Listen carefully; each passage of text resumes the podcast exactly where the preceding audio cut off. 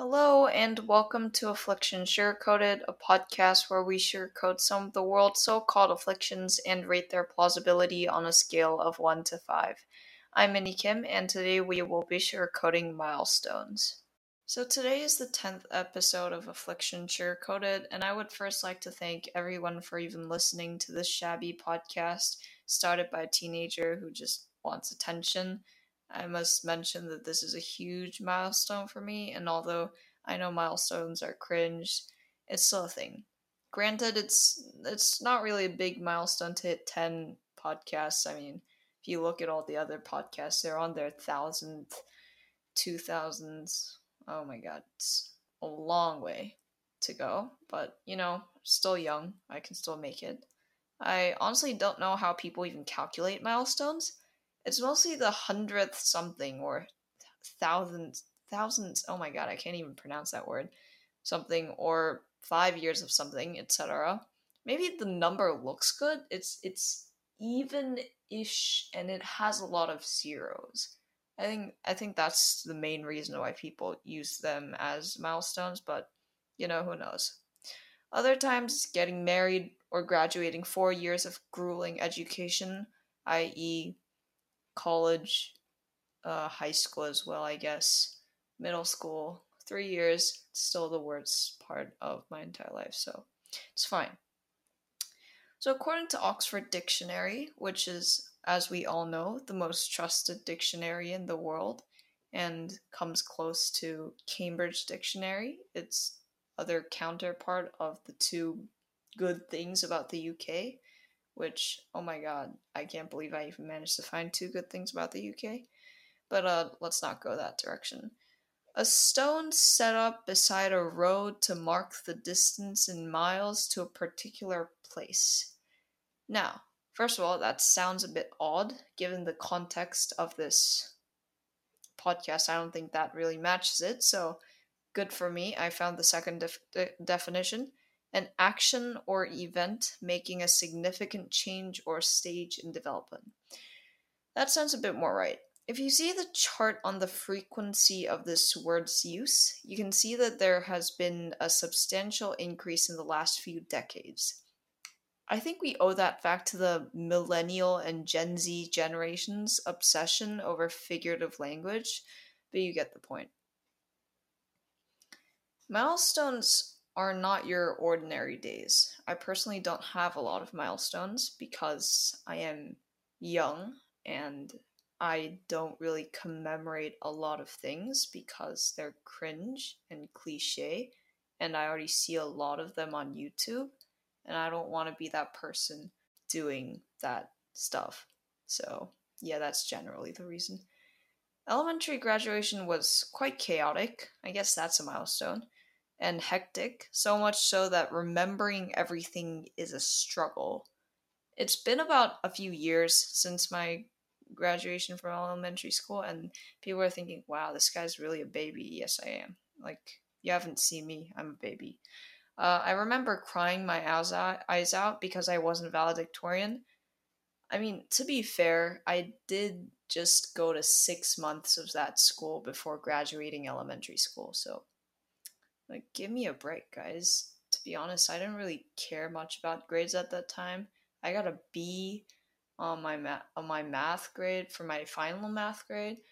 I got an F for one of those tests, but I took a retest and somehow managed to get it up to a D minus, which I know it's still not impressive, but at least I got the lowest score of my life thing out of my way. Uh, it was foolish of me to expect the high grade point average without actually trying that hard in the class. I mean, come on. Practice makes close to perfect. Not perfect. Perfect's impossible. I don't like perfect. Close to perfect. Other than that, I'm not really sure what milestones I've been through. I feel like that word needs a momentous event to slot in the position. I can't randomly put in my first day in school after the summer break. Oh my god, it was so good. First anything like that? No. I need to remember it. I need to cherish it forever. That is the kind of pressure that words like milestone give us. And yes, I am probably going a little too abor- uh, abroad. Oh my god, overboard with this. Sorry, it's 10 p.m. right now. I'm not functioning well. Um, yeah, they deserve way more than a silly graduation that I'll probably forget in a few years. They need a more significant event, something that'll be ingrained in my heart, my mind, my brain, every part of me except some parts. I'm rambling at this point, but you know what I mean. Milestones, big deal. You don't want to waste it. That's a simple explanation of like what essentially that rambling boils down to. So I was asking people about milestones because that's what I usually do before I write something. I ask for people's opinions. Most of the time, they're not good, so I don't use it. And the same thing happened to my sister. She said an idea. It wasn't really that good. She said about how milestones can be reversed. Uh, granted, it might be better than mine, but I don't, I'm not really the kind of person to admit that some people are better than me, so yeah, I just ignored that. But then that actually gave me a pretty good idea. For those of you who don't know, the Pinocchio paradox is basically when it asks if Pinocchio says, My nose grows now, will his nose actually grow? That's that's basically the paradox. And here's the thing. Uh, here's my take and my logic on this if you say that if I say right now, right here, right now, that the Earth will end 50 years later because of aliens, because we look so tasty, most people, when given the ch- choice to choose between a truth or a lie, they would say lie because A, it's unlikely, B, it seems very untrue in a very weird way because I mean, who would even want to be eaten by aliens? That's kind of the thing that we all assume. If it's bad, we say it's bad. That's generally how things go when we give a verdict for whether we should enjoy something or not, whether it will actually happen or not.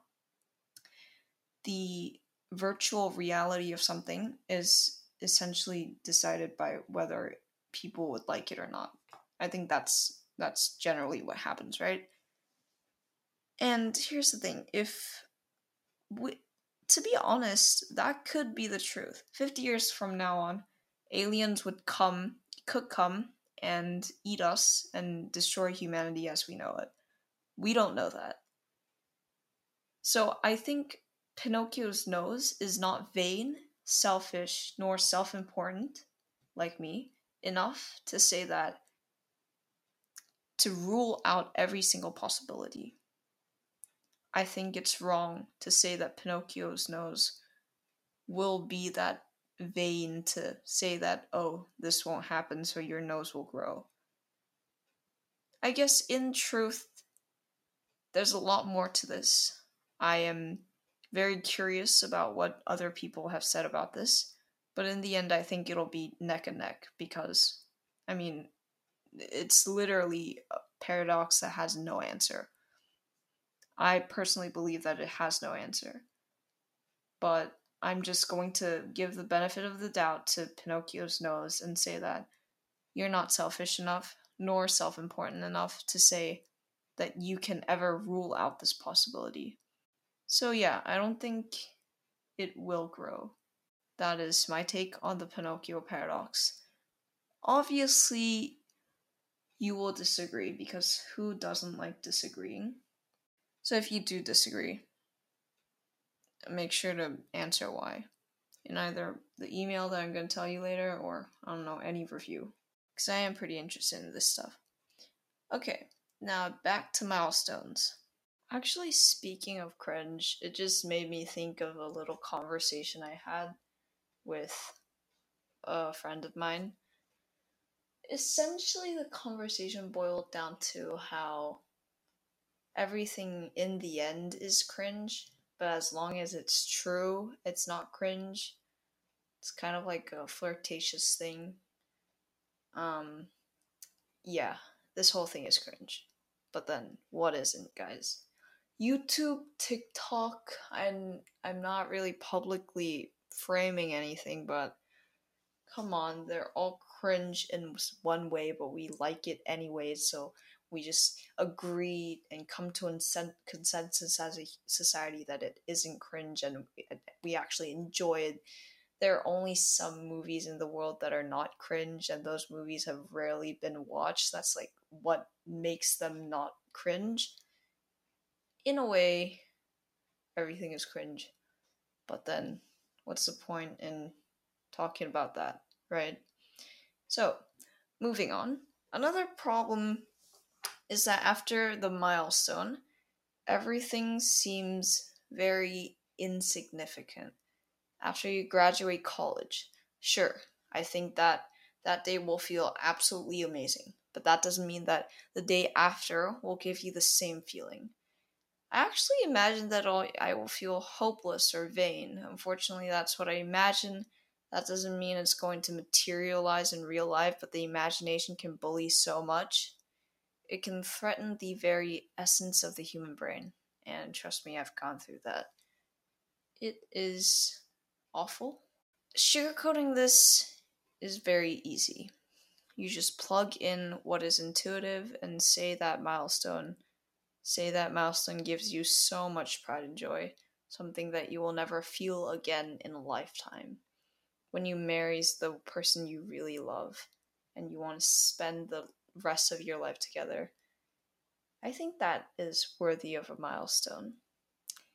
But since I am a person who has to do everything the hard way, let's take another approach.